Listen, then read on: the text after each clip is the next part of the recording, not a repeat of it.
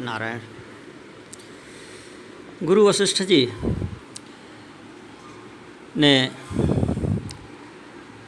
राम जी का मनोभाव, उनकी भाव भंगिमा देखकर, मुखाकृति देखकर अनुमान लगाया कि अभी तक जो मैंने उपदेश दिया इनको,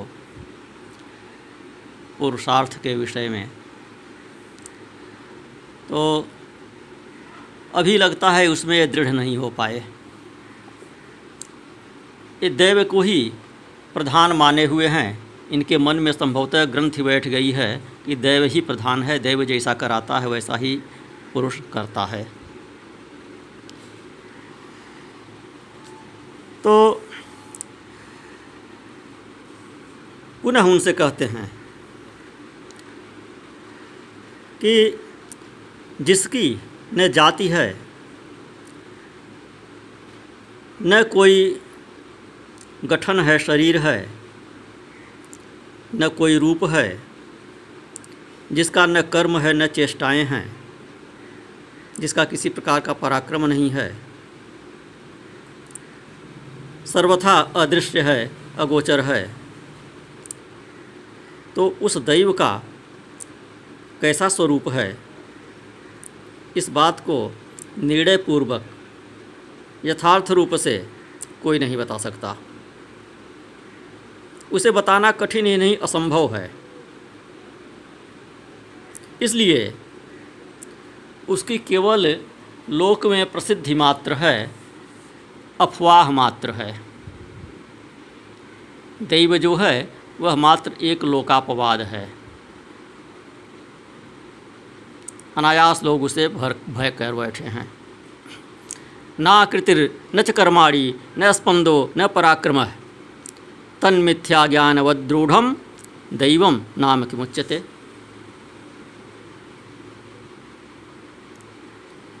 स्वकर्मफल संप्राप्त। इदमित्थम इतीति या गिरस्ता नयिता प्रसिद्धि समुपागता।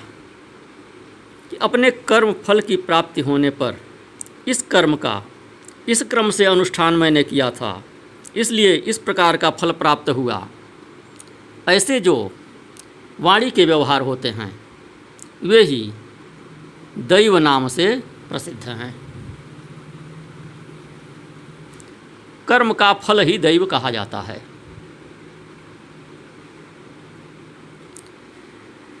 तो उन वाणी के व्यवहारों में जो मंद बुद्धि लोग हैं, दैव की कल्पना करते हैं और भ्रांति से उसमें दैव का निश्चय करते हैं। उसका अधिष्ठान वस्तुतः कर्म होता है। तो जैसे रस्सी में सर्प की भ्रांति हो जाए, उसी तरह से कर्म में दैव की भ्रांति हो जाती है। जिस वस्तु की भ्रांति हुई, जिसका भ्रम हुआ, वह वस्तु वास्तव में है नहीं। अस्तित्वहीन है, नितांत अस्तित्वहीन है। जैसे रस्सी में सर्प का भय हो जाए, सर्प बिल्कुल है ही नहीं वहाँ पर।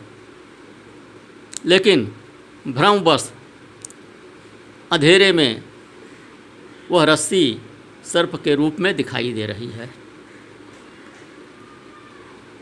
उजाला होने पर अथवा उसको हाथ से पकड़ लेने पर पता चलता है कि यह रस्सी है, सर्प नहीं है। तो आपके कर्म का जो फल है, उसको आपने दैव मान बैठा लिया है।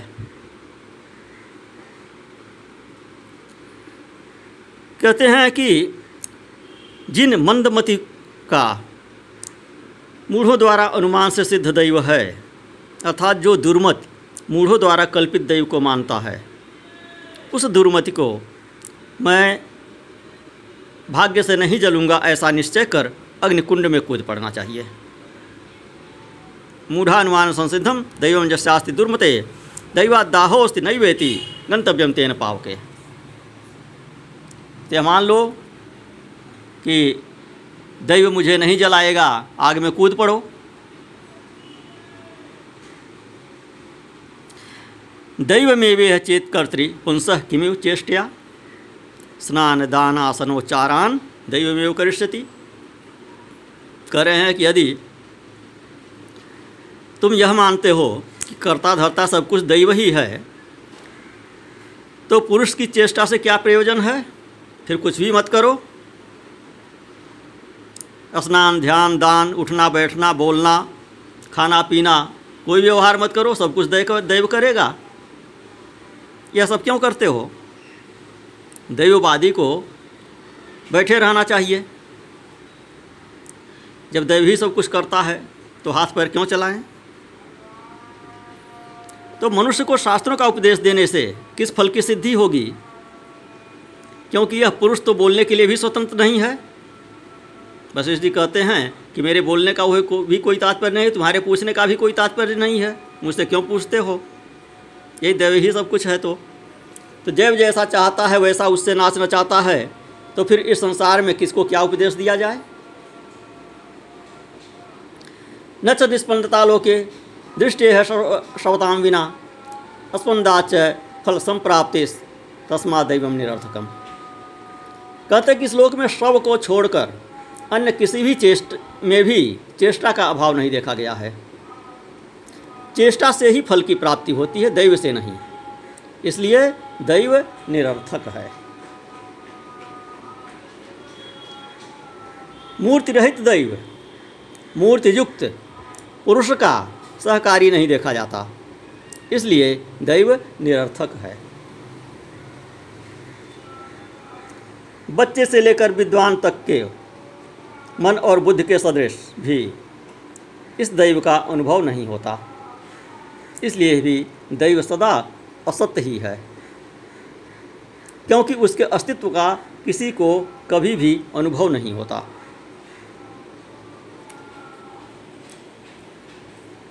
कहते हैं कि यदि कहिए कि सभी पांडित्य आदि रूप समान फल की अभिलाषा से पढ़ते हैं,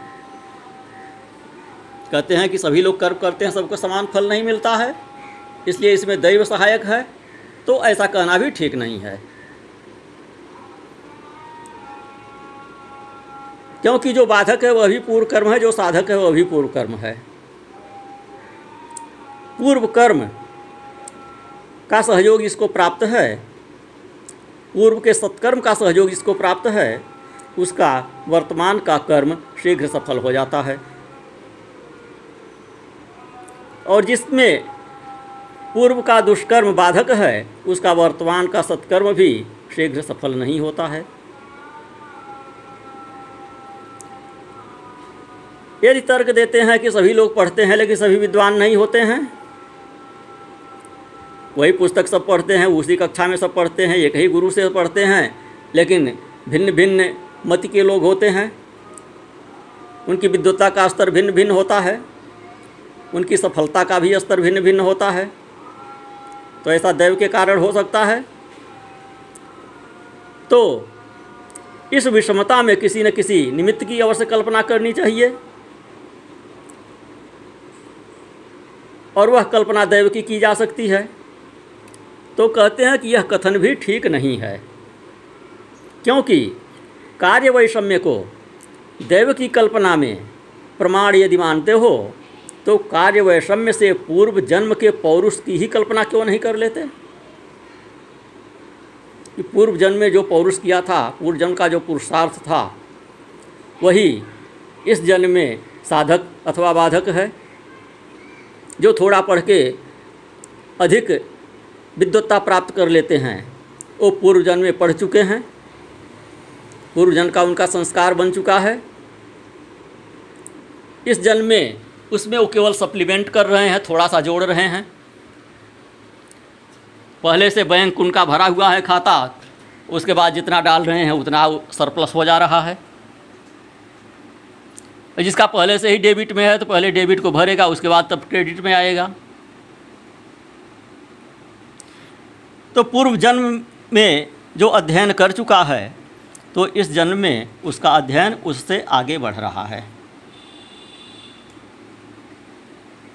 और जो पूर्व जन्म में मूढ़ रहा है तो इस जन्म में उसको अधिक अध्ययन करना पड़ रहा है, तब भी उतना स्तर नहीं प्राप्त कर पा रहा है। जितना पूर्वजन के सुकृत वाले को मिल रहा है। तो विनियोत्कृत है। भूतानाम अस्ति अन्य, चेत जगत्रये शेरते भूतवृंदानी दैव सर्व करिष्यति। यदि प्राणियों को व्यापार व्यापार में लगाने वाला दैव नामक कोई होता तो तीनों लोकों में सब प्राणी दैव से ही सब कुछ प्राप्त कर लेते। सब सो जाते कि दैव ही सब कुछ करेगा। इसलिए यह दृढ़ विश्वास कर लो कि दैव नाम की कोई चीज़ नहीं है। दैवेन तो युक्तो हम तत्करोमी दृशम स्थितम समाश्वासन वागेशा न दैवम परमार्थतः। दैव से प्रेरित हुआ मैं दैव के संकल्प से सिद्ध, ऐसा कार्य करता हूँ। यह वचन समाश्वासन मात्र है।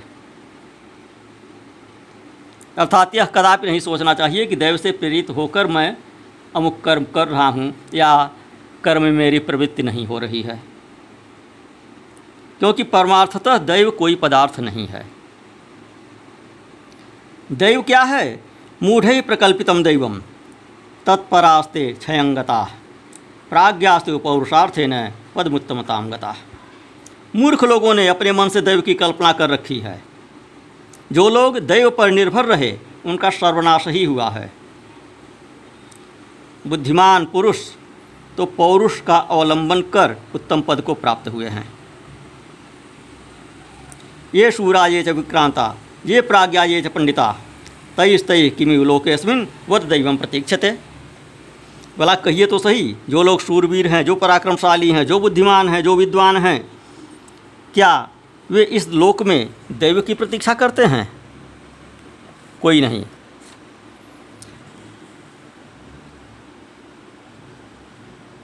यदि कहिए कि ज्योतिषी जो ग्रहों का वर्णन करते हैं, वही दैव है तो यह भी ठीक नहीं है। क्योंकि ग्रह अपनी गति विशेष से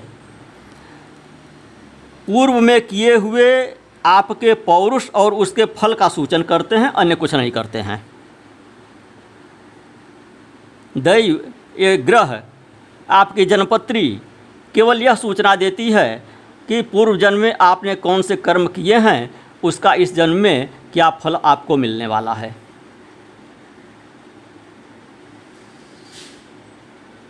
इससे अधिक नहीं। अर्थात ग्रहों की स्वतंत्र सत्ता नहीं है, दैव की स्वतंत्र सत्ता नहीं है।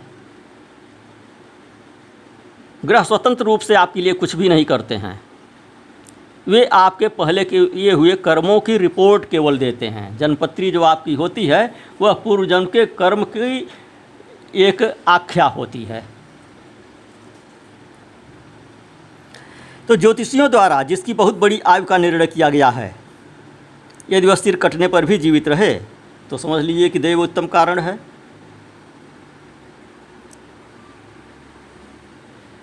ज्योतिषियों ने जिसके विषय में भविष्यवाणी कर दिया हो कि यह बहुत बड़ा विद्वान होगा। उसको विद्यालय मत भेजिए और विद्वान हो जाए तो समझिए कि दैव कारण है उसके विद्वत्ता में।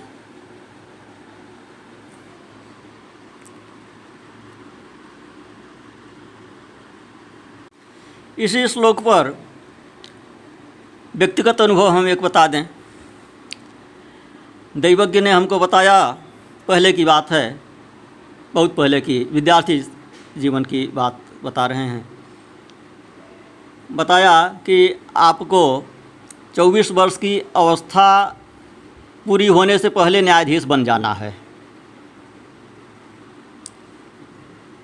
मेरा थोड़ा अधिक अक्षर स्वभाव था। मैंने कहा, मैं परीक्षा ही नहीं दूँगा तो कैसे बन जाऊँगा? बोले, नहीं, आपको बन जाना है। फिर बोले, आपके इतने तेज ग्रह हैं कि आप अपने जीवन में चार्टर्ड प्लेन भी ले सकते हैं। आपका निजी हवाई जहाज़ भी हो सकता है। अच्छा। हमने कहा, हम संसार ही छोड़ देंगे, संन्यास ले लेंगे तो। और दूसरी चीज़ें कि जो आप कह रहे हैं कि हवाई जहाज़ भी हो सकता है और अभी अभी आपने कहा कि आप न्यायाधीश बनेंगे। तो भारत में या विश्व में कहीं भी किसी न्यायाधीश को तो इतनी सैलरी नहीं मिलती, इतना वेतन नहीं मिलता कि वो हवाई जहाज़ खरीद सके अपना निजी। लग्जरी गाड़ी, चार पहिया वाहन उसके पास हो सकता है। अन्य कुछ चीज़ें हो सकती हैं। हो सकता है बेईमानी में नहीं करके थोड़ा सा कुछ और लग्जरियस लाइफ बिता ले। लेकिन किसी भी तरह से निजी विमान कोई न्यायाधीश खरीद ले, ये तो कल्पना से परे है। तो आपकी बात तो यहीं की यहीं कट गई। बाद में कुछ लोग और हमारा अध्ययन जब आगे बढ़ा, वकालत इत्यादि आगे बढ़ी, कुछ लोग हमको हाई कोर्ट का जज सीधे बनाने में, पैरवी करने में तत्पर थे, उत्साहित करते थे हमको। तो हमने कहा, हाई कोर्ट का जज, आप हमको बना देंगे तो बासठ साल तक हम बन जाएँगे, सुप्रीम कोर्ट पहुँच गए तो पैंसठ साल तक बन जाएँगे। तो या तो दो चार साल करके हम इस्तीफ़ा दे दें, या फिर पैंसठ साल तक प्रतीक्षा करें, हमारा संन्यास नहीं हो पाएगा। और हमको हर हाल में संन्यास लेना है पचास वर्ष से पहले, पैंतालीस से पचास के बीच हमको संन्यास ले लेना है। इसलिए सब बवाल हमको नहीं पालना है, हमको इस पचड़े में मत डालिए। और पचास वर्ष बीतने से पहले हमने संन्यास ग्रहण कर लिया। तो हमारा जो पुरुषार्थ था, वह संन्यास की तरफ़ था। जिस पुरुषार्थ की यहाँ पे चर्चा हो रही है योग वाशिष्ठ महारामायण में, जिस पुरुषार्थ के का उपदेश दे रहे हैं राम जी को, उस पुरुषार्थ की तरफ़ हमारी गति थी। नारायण तो फिर गुरु वशिष्ठ कहते हैं कि देखो इन महामुनि श्री विश्वामित्र जी ने दैव को दूर फेंक कर पौरुष के अवलंबन से ही ब्राह्मणत्व को प्राप्त किया है, अन्य उपाय से नहीं। और कहते हैं कि हम लोगों ने एवं अन्यान्य और लोगों ने जो बड़े बड़े मुनि हैं, चिरकाल से प्रयत्न करके ही आकाश गति को प्राप्त किए हैं।